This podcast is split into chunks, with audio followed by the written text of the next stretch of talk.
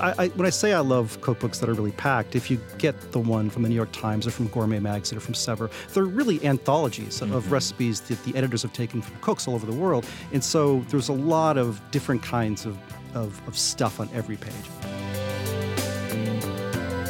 This is Taste. I'm your host, Matt Rodbard.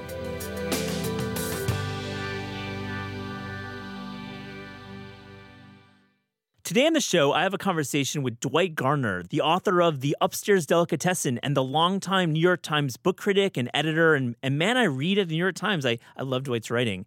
We talk about this unique book, which is a memoir through literature. It's the books he's read that have wonderful references to food and drink and really the convergence of the two. And really, honestly, let's just get to the interview. I love this conversation with Dwight, and I hope you enjoy it.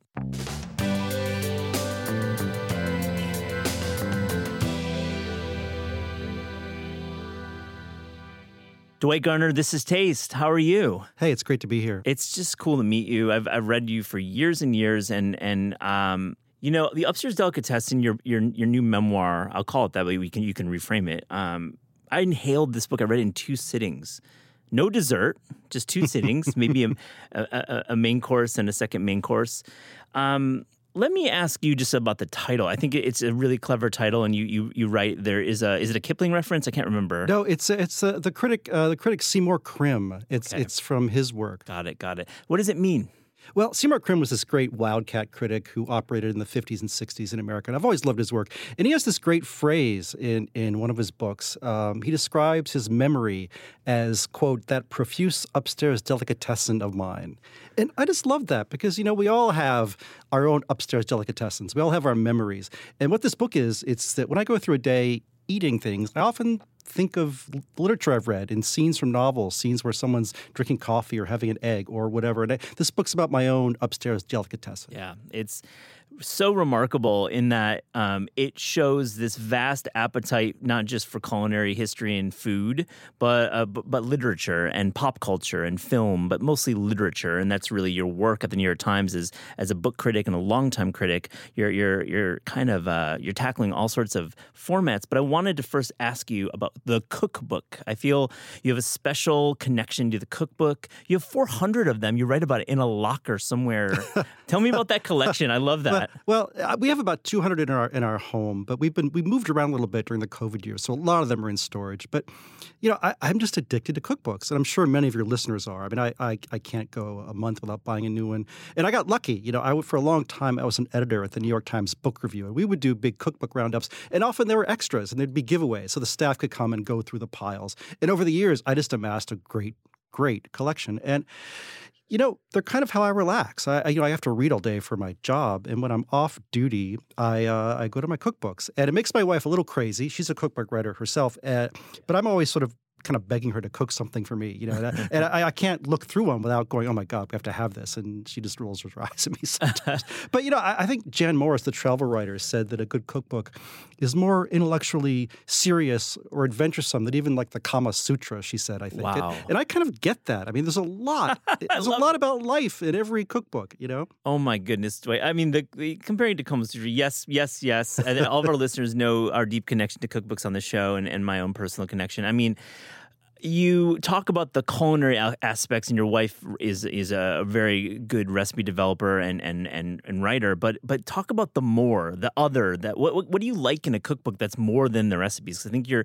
you're really tapping into something here. Well, I mean, I, I, I love a good head note. I really do. There's an art to writing a, a good head note, and I, I, praise Amanda Hesser in my books. I think hers and those New York Times cookbooks are just really charming. Um, you know, and I like a good head note. I don't, since we're talking about this, I don't like the current trend towards having cookbooks that are maybe 80% text and, and they're filled sort of with personal essays. And I, I like that, but I think if you're going to give me personal essays, I'll buy your memoir or I'll buy your book. If I'm buying a book of recipes, I kind of want more recipes, you know? Yeah. And, and so the kind of books, the cookbooks I really love, I mean, I have many, many, many cookbooks of all kinds, but I love the ones that are just packed to the gills with recipes. I can flip through and just be inspired on every page. It's like almost like a Pinterest kind of level of just seeing the mood and, and seeing all these different recipes. Right? Yeah, yeah, yeah, yeah, yeah. let me ask you about your collection. Um, a few titles. We'll get into a few more specific questions about cookbooks later, but I want to. What are a few titles that you just wish you had that you know are in that storage locker that might be tucked away and that you might be like, you know, looking for later? Oh God, that's a good question. You know, I, uh, there's a great Maine cookbook writer named John Thorne, who mm-hmm. I'm sure you're aware of. Yeah. His books called, I think, Serious Pig and Outlaw Cook. And I think John Thorne's books, or at least a lot of them, are in that storage locker. We don't grill anymore. We live in the city now. And my favorite grilling books are from Chris Schlesinger, oh, who, yeah. who, owned a great restaurant in Cambridge. Uh, he wrote his books with John Willoughby. And um, he, there are five or six books they did together. And I revere those books. And um, most of those are in storage. I don't know. I just, whenever I'm looking for something, it seems like the one goddamn book I want is in storage. Is there one that's like literally on your counter that you actually go to that you feel like has uh, the real splatter marks on it? Oh God! Um, you know, lately the one I've been working through is the uh, you know Saveur magazine has a has a cookbook. I, you know, and I, I, when I say I love cookbooks that are really packed, if you get the one from the New York Times or from Gourmet Magazine or from Saveur, they're really anthologies mm-hmm. of recipes that the editors have taken from cooks all over the world, and so there's a lot of different kinds of of, of stuff on every page. And it's not just the editors; it's like it's, it's great chefs that they've taken these from, and great restaurants. So I, worked, been working my way through this Saveur cookbook for a while now. It's really thick and it's great. Um, a book that's really filthy in our house is the Fergus Henderson book, oh, uh, yeah. the Nose to Tail book. Um, we like cooking that kind of stuff. Yeah, and um, it's really filthy. And, you know, you know what I do too. I um, for years I've stuck into my cookbooks, and I'm sure a lot of your listeners do this too. Uh, uh, menus from restaurants I've loved, mm-hmm. or, or, even even a, a, a, supermarket receipt. Maybe we've cooked a big meal and I want to remember it, so I take the receipt and put it in the back of, of a cookbook. Yeah, yeah, yeah. As totally. well as invitations and all kinds of things. And I, I, I, I like to open my cookbooks and have these things spill out. I love that. I do the same thing, Dwight. I, I usually have like a prep list or a shopping list from that meal, and I tuck it in yes. as well. I do the same thing. It's, I love it. It's a great idea, and I think we all should do that more. Now, I literally have pages of notes from reading your book, and I think Eater, uh, a really great Bettina, uh, wrote a piece about your book and said it should you should have man a highlighter when uh, when you're reading it because it's true. I, I, wrote notes all the time because as a, as a fan of literature and cooking, you you are kind of rapid fire with these anecdotes, and it's just a wonderful cadence. And it, again, pick this book up, you will read it in two sittings. So I want to like tap into a couple of these like things that stuck out that were in my notes, and the first is you write about your interest in in the mac and cheese scene in Once Upon a Time in Hollywood, that great Quentin Tarantino film from a few years back. Yeah, Talk yeah, about yeah. that. Well, it's funny. The, the, there's everyone probably remembers who's seen the movie, and I've seen it a lot. I think it's a very good movie. Um, there's this mac and cheese scene where Brad Pitt is home with his dog, and he's feeding the dog from this horrible can of dog food. And, but the, the line that I quote in my book is actually from the novelization. Quentin Tarantino wrote a mm-hmm. novel um, based on his own movie, and then you know he can really write, and, and, and it's hilarious. And I forget the way the exact quote now goes now. Maybe you have it, but it's but something like you know uh, Cliff makes the mac and cheese. He doesn't add additional butter or or milk because if he could afford to do that, he'd be eating something better in the first place. Which is just a great observation. I, I just and so that's from the novelization. So to be clear, that's the book that he wrote later on after the film was released, and I've I've actually had that in my Amazon bucket. I haven't picked it up. Yeah, yet. it's it's very it's very shrewd and very charming. Uh, Tarantino can write. Yeah, no, great. Um, and and let me ask you a quote, and this is cheese related as well. I, I just I, I highlighted this and I wrote this down, and it's an observation. Cheese is the fat man's candy.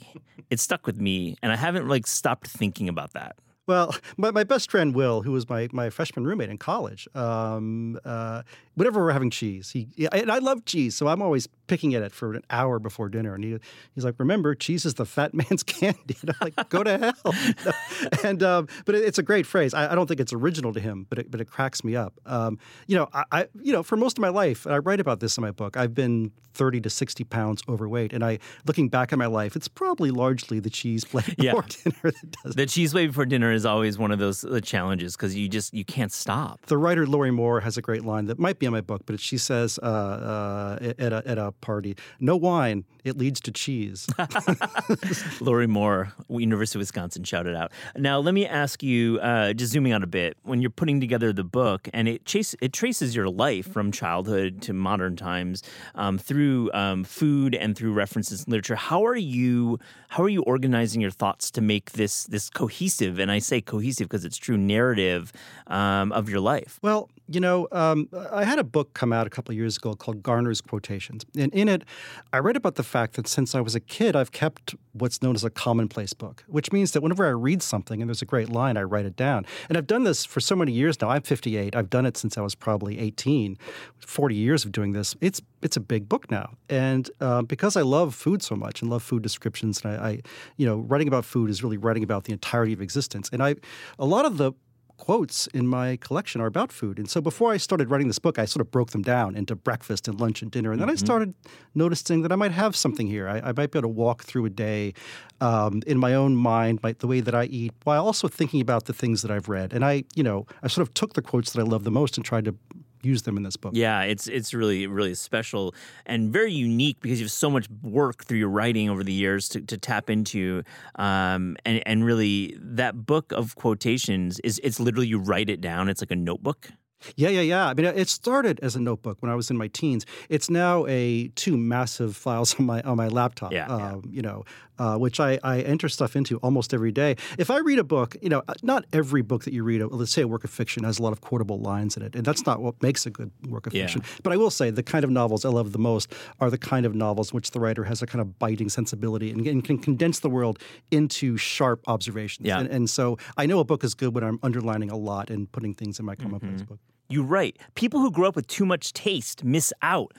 It's, Dwight, it sticks with me. What, what do you mean there? Well, I grew up in a house um, that didn't have any books in it. I mean, we weren't poor. I had tennis lessons and orthodontia. I mean, uh, yeah. you know, we were solidly middle class, even close to upper middle class, mm-hmm. but it wasn't a culturally rich house. And yes. um, and I had to find books on my own and find music on my own and find everything on my own in terms of my own cultural life. And I, I, have friends who grew up in New York with really sophisticated parents who were in the arts themselves or were writers. And I feel like because I had to work for my cultural knowledge, it means a little bit more to me than it means to them. Not always, but sometimes. It's really smart, and I think you need to unwind and unpack culture as a as an observer yourself, and not be spoon fed. I think if you have culture vulture parents who try to shove you know too much down, too much like screen, too many screenings, yeah, you'll miss out. You miss on the discovery. I worry that I did that to my kids. I have two kids, both yeah. now in their early twenties, and and uh, my daughter is in publishing. She she followed me right along, but my son, I don't think I, he's a really brilliant guy. I don't think he's ever read a book in his life just yeah. because he just, you know, like, screw it. I'm not doing what dad did. And I, I respect that. What's he up to, your son? Uh, he works in the spirits business. Yeah. Oh, yeah. right on. Oh, yep. So he's like food adjacent. Yeah, yeah, yeah. Um, is he is he producing spirits or what is he up to? No, right now he's selling them. Oh, for, yeah. For a, for, a, for a good distributor. But he has, you know, he has plans um, of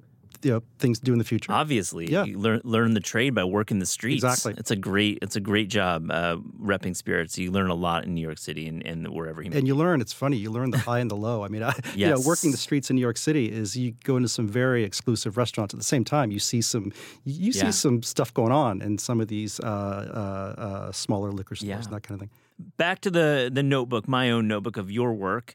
You write about LBJ's Fresca button. Now, I love Fresca. I, I like to think of Fresca as my top tier, maybe even a uh, probably a Rushmore. Um, a Rushmore uh, soda for me. Now, what do you mean? Did he? Is this real or is this fiction? Well, it's real. I'm not going to fully believe it until Robert Caro gets around to writing about it. I don't think Caro was up that far in his LBJ books. That's so great. Yeah, I actually double checked it this morning. He, uh, LBJ had a little button under his desk, and when yeah. he pressed it, his aides would bring him a, a Fresca, um, which is cool. And um, are you into Fresca yourself? I love Fresca. I, I actually, I, this, I, am horrible. I my wife doesn't drink diet sodas. Or, uh, maybe once in a while, diet yeah. coke. She's vastly more pure than I am. She's got, she's a neo Alice Waters type. You know, yeah. simple things, simply prepared. I keep uh, diet coke, Diet Dr. Pepper, yeah. sometimes even Diet Mountain Dew, Fresca. Whoa. Diet Mountain Dew, I'm from West Virginia, so yeah. maybe I should be yeah. I should have that. But also there's a Lana Del Rey song that talks about it, which kind of made me think, all right, this is acceptable now. My kids will approve. I, I love Diet Mountain Dew. I grew up in West Michigan, and I believe Diet Mountain Dew was probably uh, the, the second or third most popular beverage in the state. um, let me ask you about Olipop. Are you down with like the better for you sodas? Have you have you tried these? I haven't tried them. Okay. I haven't tried them. I, I never drink. Uh, rarely will drink uh, a, a, non-diet soda just because I'm an idiot. Someone said somewhere that I think it was Stephen King who said he's never seen a thin person drink a drinking a diet coke. That's really really rough, Stephen. Wow, it's it's rough, man. That, that guy. Um, yeah, Olipop is this like better for you soda category or leader in the category, and and and I think Andrea uh, from Snack Card or Snaxshot uh, paraphrased it as Metamucil for millennials. it's interesting. We'll have one of the founders of Olipop on soon. I'm sorry for the little uh, digression here. Um, let's talk about Francois Mitterrand, the, the former president of France. He had a final meal, and you write about it. What drew you to this scene? Well, you know, I, well, you know, I'm 58, I, I, but you get you pass 50, you become more aware of of. of I, am really interested now in, in illness memoirs and late yeah. life memoirs and advice from people who've who've gone before. And uh, last meals are always interesting mm-hmm. to read about. Mm-hmm. You know, not just prisoners, but anyone's. And and Mitterrand kind of did it the right way. He decided that he was quite old and quite infirm. He decided that he was going to stop eating and he was just going to end his life. But he decided that before that, he was going to have one last blowout. And so he, uh, you know, he had oysters, he had capons, he had uh, most famously ortolans, you know, yeah. little songbirds that you crunch down in one bite. I've never eaten an ortolan. I, I would like to. They're illegal now. You they can't. Are. You can't. But I, I hear stories. I hear tales. So Mitterrand had a round of ortolans in his final meal. That, yeah, that's the way with, with a out. white, you know, the way you do it with a white napkin over your over your head, sort of to uh, yeah. you know, indicate the shame that, that, that you feel. Um, I, but I, you know, I love hearing stories like this. Uh, one of my favorite writers is uh, Jessica Mitford, the the British journalist who wrote The American Way of Death. And she, when she found she had terminal cancer, she decided she would eat nothing but chocolate mousse until oh. she died. It was, and she did, according to her. I mean, that is truly um, a god level uh, cuisine right there, food. I mean, chocolate mousse, you cannot go wrong with that one in my book. I love that. Now, end of life um, memoirs. What draws you to it? Uh, I just, I'm curious. You bring that up. Is it, um, is it the matter of just the finality of these words? Um, if it is written by somebody who's entering that stage? Well, one of the things I write about in this book is that I, am an enormous reader. I think for many reasons, but for one reason, um, a phrase I use is observation greed. Um, I'm interested in the philosophy, what life means, but I'm also interested really in, in how to live, like how to do it right. And, and I'm interested in people who I think are smarter than me, uh, writers who who have been there before me and have things to say about every aspect of life. You know, sex, cars, whatever, games, um, whatever topic there is in the world. And so uh, I love to read a memoir from a from a writer mm-hmm. that I've loved when they're older and talking about the stuff they've learned. And, and some of the stuff you've learned, of course, is is is is on a, a deep philosophical level. Other things you've learned is is how you you know love your eggs. Um, mm-hmm. And so I, I, I like reading books like that. Yeah, better living through death. I mean, like just observations about the end makes makes many live a better life. I, I, I subscribe to that as well. That's that's interesting. I, I had to follow up with that. It's it's a good topic. Let's go back to you and home cooking. You write about a daily green salad. Are you still on a daily green salad? Did I read that right? Are you are you in a daily green salad guy? Well, not every day, but there's a salad that I love, and it's very simple to have in the fridge. I, it's funny. One of the things that I, I, I don't like lettuce in my salads. Uh, my wife eats a salad that I think of as is, is sort of lo- as, as greens, like grass with a bit of oil on it. she's very simple, and you know I like a different kind of salad. I wish someone there probably is a book I should find it uh, that would be called lettuceless salads. Yeah, because I like my favorite salad is uh, cucumber, feta cheese, and cherry tomatoes chopped up with some oil and vinegar and salt and pepper. That's all I need. Yeah, it's crunchy. It's it's sweet and sour. It's delicious. And so I eat that all the time. Yeah, like that's like pure like that's a Mediterranean salad. Yeah, yeah. It's like right from that region. And and with feta, let's dig into that. Now, are you just going like Trader Joe's brand or are you like a feta snob? You know, I wish I could speak more to this, but but Cree is a big shopper. She likes to shop and she's good at it. Yeah. So she brings the feta home and it's always good, but I can't give you a brand. I don't just buy the store brand yeah. at Key Foods across the street. No, she goes to Citarella or to Yeah. Fairway or something and buys it. But I ask because if it's it, this is a key component of this daily salad, and you can't be messing around with the choice. Oh yeah, yeah. But you know what? The secret is, I mean, is that even even bad uh, feta is pretty good. I in this agree. dish. You know, It- there's a huge margin of error with available with feta. I Right, mean, right, right. when have you had bad feta? Unless it's like blue from mold. so true. Um, okay, you have a fascination with stale cake. In fact, you say cake should not be thrown away. Um, let's talk about this. I think you're onto something here. I think we've written about it on Taste, but let me get your takes. Your Well, take. I don't want to fetishize it, but a- a piece of stale cake, I, other people might turn their noses up. It's delicious. I mean, the uh, the frosting is sort of crystallized, got a Yeah. bit crunchy, you know, and a glass of whole milk. And uh, the whole thing is just, it becomes kind of a cookie, you know, in a way or something. I mean, it can't be stale, six months stale, but, you know, a week, No. it's still delicious. But a week, and you know, you're you're you're striking me as a texture guy. I feel like texture is important to your palate. Yeah, I not mean- just sweetness and richness. yeah, crunchy, salty, two of the basic food groups. Um, yeah. Yeah, and like throwing away cake though, that's like a heartbreaking scene. Like you can't throw away cake. Yeah, well, I, I tend to freeze it. My, my wife my wife is is a, is a good baker, and she's done it professionally. And you know, I often freeze slices of it and pull them out of the freezer when, when i get home from yeah. a, from you know at two in the morning after having one too many beers yeah. and a piece of cake with uh, milk. Oh man, Speaking of beers, you write about you had beers with Anthony Bourdain, and we've talked about Tony a lot on the show, and and you don't need to like dive into too much of him, but I think you you you mentioned that you had this this this evening with him, and it, and it struck you, and it was worth writing. Let's let's go back to that. Well, you know, at the time he wasn't Anthony Bourdain yet. Yeah. he was just this guy who uh, who was cooking, and his mother worked at the New York Times, yeah. where I was then. And I I was a young editor, very. I just started at the Times, and I worked. I, I was the one who assigned these little books in brief. There's a little page of books in brief, and yeah. someone told me that uh, this guy Tony Bourdain would be great to have write them. And, so, and it was not his mother; it was somebody else. No, somebody else. and, he, and he had written something. You know, he wasn't like an. Un, he you know he was a writer of some of some sort. I forget what he published at that point, but you know, and we he wrote for me, and we talked a little bit. We had a drink at Jimmy's Corner, the boxing yeah. bar mm. on uh, 44th, I think it is, or 43rd. Uh, and, you know, he was just a guy. I mean, he was clearly quite handsome, and, and but he, you know, he was just funny and a little shy, and mm-hmm. we had a we had a drink. He turned me on to he liked the poetry of Denis Johnson, who's best known as for his short stories, uh, Jesus' Son.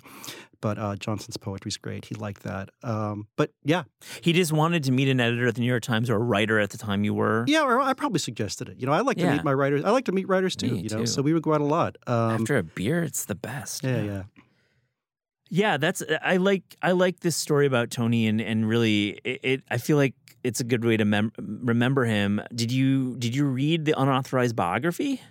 I've read which one is the unauthorized? It came out last fall. I, th- I reviewed one of them. Okay. Um, and I think that was the one you're talking about. Yeah, the one that got a hold of his computer. oh God, oh God, you're right. You're right. Yeah, you know the book. It wasn't a great book, um, but uh, and the guy really intruded. Although, what's the biographer for? I guess. Um, but um, yeah, it wasn't particularly well written or subtle, and yet um, it told it tells the story. You know, and and I I was not uninterested because he had a not uninteresting life. Yeah, well said, Dwayne. I, I think that book is uh, complicated, and and it, the narrator and the and the reporting should be taken with a grain of salt. Uh, but I, I, still sticks with me. It's an, it's an interesting uh, history of Bourdain. I think we'll still continue to talk about him for twenty years. Yeah, yeah, yeah. I think so too. Um, let's go into your own sandwich. Um, we'll say vibe or your your interests, and you you write lovingly about peanut butter and pickles. Tell me about that, Dwight. This is this is a whole whole story because uh, I, you know I grew up eating the I grew up eating peanut butter and pickle sandwiches because my dad always made them, and he told me they were the sandwiches when he was young and poor that got him through law school at uh, at uh, West Virginia University. And uh, so as I got into my 30s, I started really starting to love them. And it occurred to me that I should pitch the Times food section on a, on a story. And they sort of, you know, kind of winced and raised their eyebrows and they let me do it, you know, whatever, Dwight. And so I wrote a piece and it became sort of a thing, you know. I mean, on Twitter, people were grossed out and it made news internet. I mean, like the Daily Mail or, you know, yeah. or the Telegraph, it was everywhere. And people were sort of grossed out. Times, um, kind of stuck it to me because they ran this photograph of the sandwich that made it look really gross. That's the worst. That is like you can't do that to a writer, I know. food writer. And so the photograph they run, you know, it's like squishy white bread and No. terrible pickles. It looks like it's from the White Trash Cookbook, and I love the White Trash Cookbook. But I was trying to class this sandwich up, you know, and so I wrote, I wrote about this, and it, it still once in a while will come up, and people will still uh, email me, and I feel like it's the most famous thing I've ever written.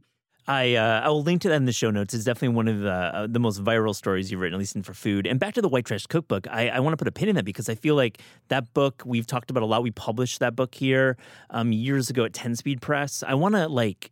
What do you remember and recall about this book? God. You know, I haven't seen a copy, frankly, for a long time. Yeah. And I should get a copy because I'm, I'm doing some writing now about um, about West Virginia and growing up and the Yeah. kind of food that, that, that we ate and people ate. Um, but no, I, I, you know, to be honest with you, I can't I can't think of a favorite recipe from it. Do you have one? So, Dwight, I don't have a favorite recipe, but just the history of the writer.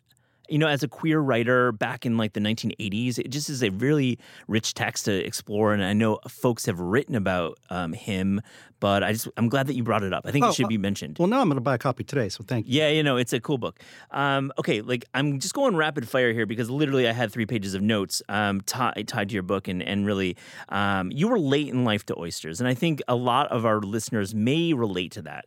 Now, let me ask you, what finally hit you with oysters? You know, I was really late to them. I mean, growing up in the 70s, not many people ate oysters in their families unless you lived on the coasts and it was a thing, you know. But I, I read in my book, I met my wife, Cree, in college, and her father was a well known chef on the West Coast, and he adored oysters. So he would he would fly in once in a while to visit us in New York City. And we'd always go to the oyster bar, you know, Yeah, uh, in Grand Central. Yeah, yeah, yeah. And, you know, we'd get a couple dozen oysters and some glasses of wine. It was just the thing that we did. And I think the first one, I probably pretended to like it. And by the seventh, you know, I was in. You were in, so just it was like repetition. Now, do you like uh, do you like creaminess, brininess? What what draws you to a raw oyster? Brine, brine, brine. I like salty oysters. Uh, Yeah. Big, very cold.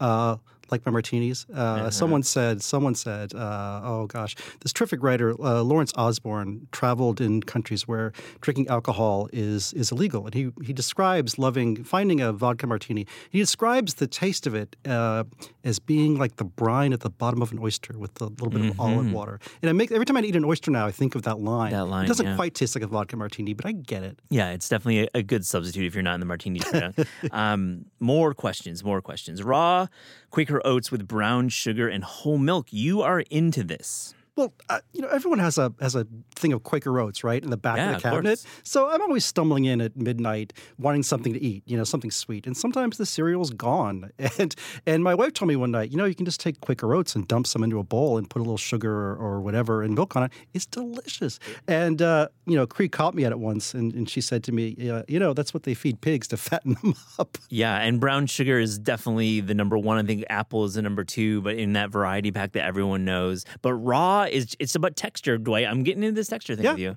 They don't have to be. They don't have to be cooked. These oats, they're delicious, just right out of the box. I feel I remember Bill Cunningham, the the famous uh, New York Times photographer. That was one of his go tos. I just in that documentary about his life. I kind of wish I didn't know now, though, because I, I sometimes don't keep cereal in the house because it has power over me. I'll finish it, you know. And now that I know that Quaker Oats are sitting there, I'm sort of helpless. You're just like you know you have to go to the drawer. I might have to ban them.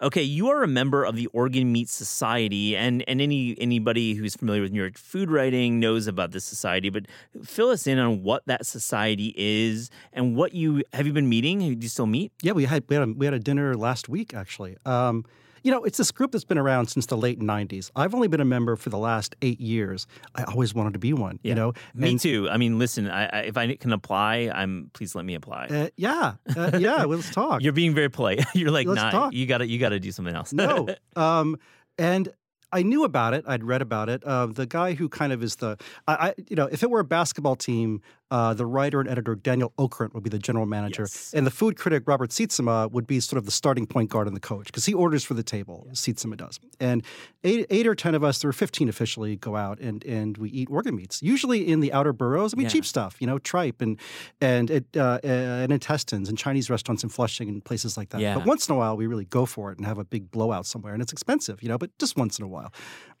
Um, but you know, I I wanted to be a member forever, and then one night at a dinner party, I I didn't know Daniel Okrent was going to be Mhm. there. I knew him just a little bit, um, but there he was, and I. I thought, here's my chance. Yeah. And I walk up to him. And I, I think I impressed him because A, I clearly knew so much about the Organ Meat Society. B, I knew so much about eating organs because I love to read about them. And I've I cook from Fergus Henderson's cookbooks all the time. As you mentioned, yeah. And uh, so I think he just, I think I forced him. I think You I forced forced him. him to invite me, and then they couldn't get rid of me. Who else is in the group? Who can you who can you name? Who's who's who's out to dinner? Well, I don't want to give too many away, but but the, the journalists uh, Bobby and Bapasha Ghosh, Mhm. uh, he he writes for Bloomberg. Uh, they are they are members. They're great. The journalist Robert Rob Boynton, Robert Boynton is a Mhm. member. Um, you know, Jeanette Seaver, who was a longtime publisher in New York with her husband Richard Seaver. People like that. Love it. Thank you for sharing that. Um, yeah, definitely, Daniel. Uh, maybe he'll maybe he'll come on the podcast. and I can ask him on, on the air. But I feel like you have to be invited. It's not something you apply for. It's very clear. Yeah, I mean, I don't know. I, you know, it's funny they keep the numbers kind of limited because, Yeah. Well, the reason, that, and I, I always sort of want to invite someone, and and Sietsema says, well, we can't get too large large because then we can't all fit. I mean, It's true. it- it's hard to get into some of these restaurants. Often it's the kind of places that don't even take reservations. So we we gather early and try to. It's hard to get a table for eight in some places in Flushing. You know, that's not ready for that. Now, let me ask you about uh, your organ meat eating. Ha- have you come across any that you were shocked that you loved so much? Oh God, I, you know I, I like almost everything. I'm really Yeah, yeah, pretty omnivorous. One thing I, I I can't really face a fisheye. I don't know why. I'm Yep. not into the fisheye situation. Yep. Uh, in the last few years, I finally learned to eat chicken feet and to love them. I mean, it's real poverty food. You, you have to learn how to sort of suck the It's a individual. sucking motion. Yeah, yeah, and I, I, you know, I, I will admit, for four or five years, I wasn't quite. I didn't get it, but I've finally Mm-hmm. gotten it, and now I love them. But yeah, fish eyes. Keep the fish eyes away from me. Maybe I'll. Maybe in five years I'll be there. Yeah, yeah, I agree. I think the cheeks are great. You can definitely get some cavity meat, but the, the eyes are tough for me. Have you had uh, gopchang, the Korean intestines? We, Uh, uh, that's where we went. The Organ Meat Society went there last week, last Wednesday. We went there. Uh, that Oh. place on the second floor with all the, gopchang story. yeah, with the grilled intestines. Yeah, gopchang story in 30 seconds. It's a great place. Oh God, and, and, you know the crowd is really funky too. It's all these young, young Korean women. You know, it's Yeah. like they, they know how to eat. They're all like 24 and eating these intestines. I'm like, wow, this is my kind of. Now I get K-pop. You know, um, Gopchang is like truly one of the, the least understood and, and most delicious Korean dishes. I love that dish. yeah, all kinds of intestines, and and the, and the tongue there is great. And anyway, yeah, first rate. I want to dig a little bit into food and fiction, and you, you review books and you read, you know, all the time, and you're, you're always scouting out. Um, what is a tell or a sign that an author actually knows what they're doing when they're creating a food scene uh, in a restaurant and a home kitchen? Well, uh, you know, it's the little stuff. You know, it's like it's like when someone's cooking for you. It's the little stuff. I mean, you notice you notice that they pay attention. You know, they. I mean, uh, you know, a, a good meal is often just uh, because the cook took the time to do things right. And and fiction is much the same way. I, you know, the kind of writers I like to read aren't the kind of writers who publish a book every six months. Um, no knock on people who love James Patterson, but you know, James Patterson is is would not be the equivalent of a careful chef. I mean, he's he's you know slamming down a story, and, and I, I get why people like it, but it's not my thing. And um, if a writer is careful, if a writer says things about food, the consumption of food, about family, about friends, about gathering together, uh, it's just insight and penetration. And I want a writer to tell me, to first of all, to tell me things I don't know, but also tell me things that I've often thought but never heard expressed so well. That's it's the best. It's um, articulate, Dwight, because I think what you're not saying, what you're saying is is not the case. Is it's not like a laundry list of of esoteric ingredients. Oh God, no! As a matter of fact, you really can't. The, if if you want to look ridiculous in fiction, you have characters talk too much about the wine because inevitably, if you do that, you're setting them up. You're making them look hideous on, on purpose. Even if the characters, unless they really care about wine necessarily, but too much wine talk in a novel renders your characters kind of you know effete snobs in a way. It's all, it's very hard not to make that sound that way. I mean, some writers. You could say about farmers markets too. You could say if you're like observing like um, produce and, and being douchey about it Right, right, as right. well. right, right. Yeah, it's hard not to be douchey talking about wine. Not that wine is douchey; it's not. But It's it's, not. difficult. Um, so it's like an insight into like a method or some kind of, and you want to learn something. So it's maybe the way a dish is prepared, and the the the author is is expressing the end result in a way that you've never been told about something maybe very common. Yeah, in, in Ian McEwan's novel Saturday, which came out in the wake of of 9/11, um, a character uh, in London prepares a, a, a fish stew that takes all day, and we go with him while he's shopping for it. We go there. we- We're there when he's sort of playing squash in the afternoon while maybe his stock is simmering. I can't remember the exact scene now, but then his family and, and you just get his entire day, and, and it's centered around this dish, which is sort of bubbling in the background. He's thinking about it while many other things are happening, and that's how we live with food. You know, we're mm-hmm. I'm thinking now about I'm gonna when I head out of here, I'm gonna pick up this there, and mm-hmm. tonight my wife and I are gonna cook this with it, and and we all just as we go about our days have these little seeds planted that we're thinking about, and these seeds will grow later, ideally, into some nice thing that we get to have. I love that. It's well said. I have to ask you how you read. And I think you're you're a book critic, and uh, you you write about it in the in the in the book. It's nice to get a sense, but you know you're not reading in the same space, which I thought struck me. Well, I like to move around. Um, if you're reading, all, book critics live like grad students, you know. And if I get too comfortable, I'm taking a nap. Yeah. you know? And so I, I move around. I go to coffee shops, and I sometimes, when I'm not in New York, I'll read in my car. I'll go drive to the beach or wherever we are. And sometimes I'll sit outside of a supermarket because it's great people watching, and I'll read my book sitting there with a, the book on my steering wheel. Um, but in general, the crucial thing is to I, I sit upright at a table usually, and not, not a comfortable chair. Um, and I always have a pen. I'm always taking notes. That's how you work. I mean, you have to because you're obviously running on deadline. You're you're a deadline reporter more than anything. You have a, a lot of deadlines, and you have to you know work through all these these books. Yeah, and, and you know if, if you're doing it right, the review is kind of forming in your head while you're reading, and, you, Yeah. and I'm, you're, I'm writing at the top of the page like this would be a great thing to start with, and maybe there's a great line I'll write down. This is a perfect ending, and I, and so you're kind of preparing it. You're writing the review in your head while you're reading. Let me ask you I've, I've interviewed a lot of restaurant critics on the show. Uh, Bill Addison from the LA Times, Wells has been on a few times. And I think it's very clear that with restaurant reviews, big part of the job is not reviewing. It's actually picking, going to a restaurant and not writing about that meal.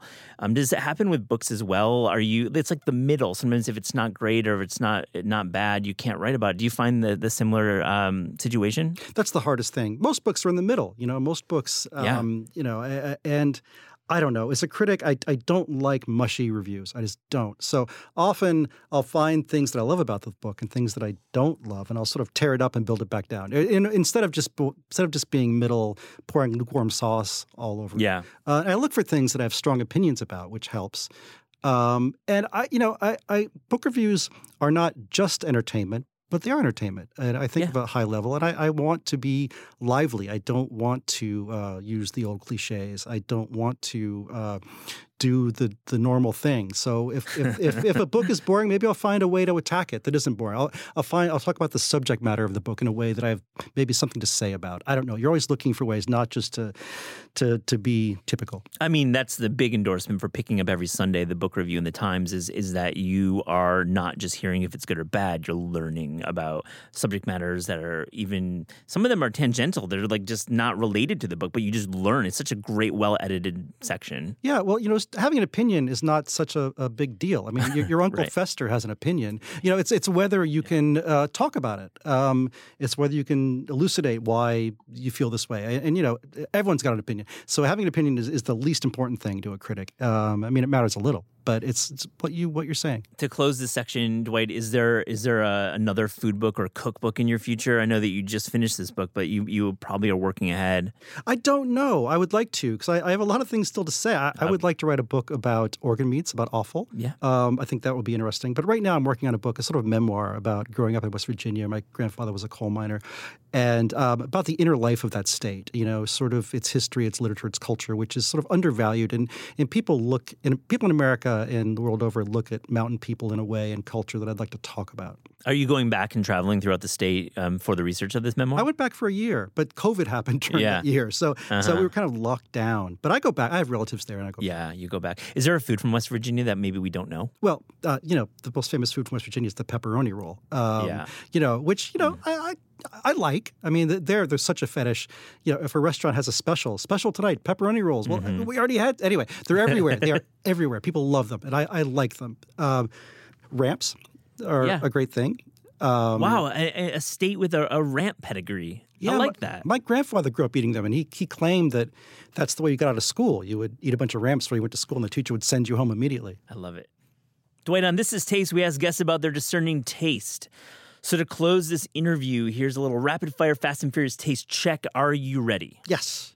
The best breakfast. Ah, eggs, simply made. Simply made in yeah. Uh, what way? Over easy scramble? Well, I, I I I asked him. I didn't. Okay, here's what I do. I take a bit of olive oil in a in a pan on medium high heat, medium low heat. Crack two eggs and then cover it. And so the the, the uh, yolks get a little bit smoggy. There's not really a name for that, but I have it every morning. It's delicious. And then I get let my dog lick the plate afterwards, and she loves it too. Oh, man. So you're olive oil, not butter. That That's a big dividing line. I'll use butter sometimes. Olive oil is a little easier. I'm not judging. I'm just, this is good. This is good intel. I like the method. The best dessert. I don't have a sweet tooth. I don't eat dessert very often, but Yep. blueberry pie in the summer. Yeah, you made it clear in the book that you don't, and, and really, there's not a huge dessert section, but blueberry is good. The best bread. I could live on Bialys, um, but in New York, uh, She Wolf Bakery in, in Brooklyn, whenever I see them, I just can't. I just run and buy whatever they have. Bialys, not bagels. Bialys, yeah, Yeah. I, I prefer. Yeah, yeah, yeah. Why? I don't know. They're a little small. They're adorable. They're crispy. I like the onion flavor in the center. Um, they're a little smaller. I, I, actually sometimes a bagel it's, it's it's a little too bready for me unless they're unless they're a little, I like the thinner ones. Yeah, you know? yeah, yeah. And are thin, they're crunchy. I just like them. I like them more texture, more more surface area for texture. I, I agree. Um, tough question, but I, I, think you can answer it. Your favorite cookbook of all time? Oh God, you know I've, i thought about this this morning a little bit about cookbooks, and I, I thought the joy of cooking. I mean, I you know, if I was going to go to a desert island, I think I would grab that. Those mm-hmm. those people know what they're doing, and I I look at mine. You know, I, I sit there. So, okay, lunchtime I sometimes read the newspaper while I'm having my lunch, but often I'll just grab a cookbook and sit there and flip through it while I'm uh, while I'm having my lunch. And Joy of Cooking is great to flip through. There's it's all kinds nice. of things you never knew were there that are brilliant. It's it's it's and they keep updating it, and there's a whole team and a family that is is still doing the work yep. to keep it modern. Um, a favorite recent cookbook discovery? Well, there's a book from the UK called Goat, and it's about cooking with goat meat um, by a guy named uh, James Whetlor And I saw it at a friend's house, and I said, "What is that? I have to have that." So I got a copy. And we live in in Hamilton Heights in Harlem, in New York, and the the local supermarkets have a lot of goat meat, and some it's very good. And and we've started to cook with it more and more. Yeah, you, is there a dish that comes to mind? Well, curry is the famous thing you do with goat. Goat curries are famous. We're trying we're trying to branch out a little bit. That's an amazing protein. That book I think was nominated for a James Beard Award. I was at the awards and I remember it's got this like crazy cover. Great right? cover. Amazing cover. It's it's such a great cover and it was like goat and it was like shit, I got to buy this book. great reminder. Um, your favorite New York City restaurant classic edition. I love Balthazar. I think I sometimes ask people at dinner if you had to eat at one restaurant uh, every lunch and dinner for the rest of your life, what restaurant would it be? And it's a hard question because you don't want to go somewhere too niche. You don't want to have to, I don't know. Um, and I would probably do a brasserie like Balthazar yeah. because you know fish. You have fish, you have meat, you have fries, you have vegetables, you have oysters. It's the whole fresh mm-hmm. seafood. It's it's the it's the it's the gamut. And um, there's always something I want to eat there, and I'd probably go there. Great, great call. I think uh, really well, well thought through answer. If you're gonna, if you're gonna eat every day, you definitely I'd eat, I'd eat the steak au poivre there every day. Uh, you are the guy to probably profile McNally. I feel like you're ah, the guy. ah, I don't know. He scares me, man. He's smart. me too. He's funny. You know. He's great. I mean, graded with with an asterisk. Listener, don't come after me. Uh, great, uh, entertaining figure, and and I hope somebody, maybe Jason Diamond, will will write that profile. I can't wait to read his memoir, which is coming out next year. I've heard it's it's in the works. Yeah, maybe he's waiting to do for that. Um, he's the great get for food writing right now. A McNally profile. Yeah, you know, it's funny that thing he does on Instagram where he prints his uh, restaurants, his manager's notes from the evening. Yep. Uh, you know, if there was a service in which um, New York City restaurants would do that every night. A lot of restaurants that are interesting restaurants, and I could read about how the night went. I would subscribe to that. I would buy a book. It's just a great idea, and, and, I wish more restaurateurs would do something similar. It's a really good call, Dwayne. I think that this behind the scenes, and of course with the the bear, and, and we're learning more about back of house to get a sense of like the rhythms of a restaurant is, is fascinating, endless well. Okay, your favorite New York City restaurant, new or new-ish edition? Well, the Organ Meat Society went to Foul Witch um, a couple months ago, yeah. and really well done food. Some of the best tripe I've ever had in my life. Um, everything in there I liked, and I haven't been back yet, but Foul Witch is a great name and a great place. Great name. I've not made it there, but I've heard great things. Okay, big question. Your favorite food that has been worked into fiction, meaning your favorite I'll say ingredient or dish that has found its way into fiction. Your, your book, The Upstairs Delicatessen, is loaded with examples, but is there one that comes to mind? Oh, God, that's a hard one. Ugh, can I say alcohol? you can, yeah. No, let's do I, it. I, I, always love it when characters around the table or in a bar and they become sort of unbuttoned and the conversation gets gets a little wild and loose. That's always a good moment in a, you know, as, as we all know, most plays uh, or many plays start off at a dinner table, people drinking, and then the yep. conversation, the evening goes on. Yep. You know, it's it's sort of uh, you know Edward Albee like, and things get crazy, and I that's always great. Your favorite fictional restaurant or restaurant scene? Oh man. You know, um, an undervalued food novel and a very funny one, a very sarcastic one, is Bret Easton Ellis's American Psycho. Mm-hmm. And, um, you know, this book was, it really made people mad when it came out, but now it reads like comedy. And his characters, these young, these young yuppie financiers, they eat at this restaurant and they eat, the, the meals get increasingly hallucinatory. At, one stage, they're eating eagle carpaccio, you know, stuff like that, like crazy. The meals just get surreal. And I, I forget the other meals they have, but it's, it's, it's, it's, a, it's a great send up of 80s food cuisine. It's, it's a beautiful scene and scenes. And of course, Dorsia, one of the Dorsia. restaurants featured in the, in the, in the book, um, is now literally an app. So some Gen Zer uh, with some capital created a, a, restaurant reservation app called Dorsia. In I didn't know that. Yeah, so that that that restaurant in Dorsia is is really um, supplanted and And I am so happy you say that. It's such a good call. Great, great example. couple more. Your favorite vegetable. Creamed spinach. Now, um, questions about that. How do you, is it a ratio? Are we talking more cream than spinach? You know, I've never had cream spinach that I didn't like. First of all, It's so good call. um, you know, uh, it's great to get at a steakhouse, but you know, between you and me, um, sometimes when I, maybe my wife's away and I'm cooking a little steak, I'll, I'll go buy the bird's eye. It's delicious. I'll heat it up in a pan. It's very good. Um, you know, to be honest with you, my wife Cree normally makes it for me when she's cooking, and I'll, I'll request it once in a while. She doesn't like it. She's Alice Waters. She's I- pure. she'll have the spinach, and she'll make a little for me on this. and no shame about birds, uh, bird's eye or, or any frozen vegetables, especially these leafy and peas. It's better. It's better. You're right. And, and come Thanksgiving, my pearl onions will be those because, you know, Yeah. I've made them myself for many years now, and I, I like those ones that are A frozen. pearl onion. Tell me, Dwight, what is this dish? Oh, but you can buy the bird's eye pearl onions with the white sauce. They're creamy. They're delicious. It's literally the onions and sauce from Bird's Eye. yeah, yeah, yeah. Fuck yeah. Again, there must be a book just about onions. Uh, if there is, I should buy one because Yeah. I'm an onion fanatic. But pearl onions in sauce from Bird's Eye, I've not picked that one up. It's, it sounds Delicious. so good right now. Last one, your favorite sandwich. turkey club. I mean, I, you know, I think that if I had to pick one lunch to eat every day the rest of my life, it'd probably be a turkey club. It's hard to screw up. Delicious. Um, I have more, I have crazier, more cult sandwiches that I love to find. You know, but day in day out, you can't beat it. You can't beat that. Dwight Garner, this has been such a pleasure. Thank you for joining This is Taste. Thank you. This is Taste is hosted by Eliza Abarbanel and me, Matt Rodbard. The show is produced by Shalia Harris and Pat Stango and edited by Clayton Gumbert. Theme music by Steve Rydell. Visit Taste online at tastecooking.com and make sure to subscribe to our newsletter for updates on all cool things that are happening.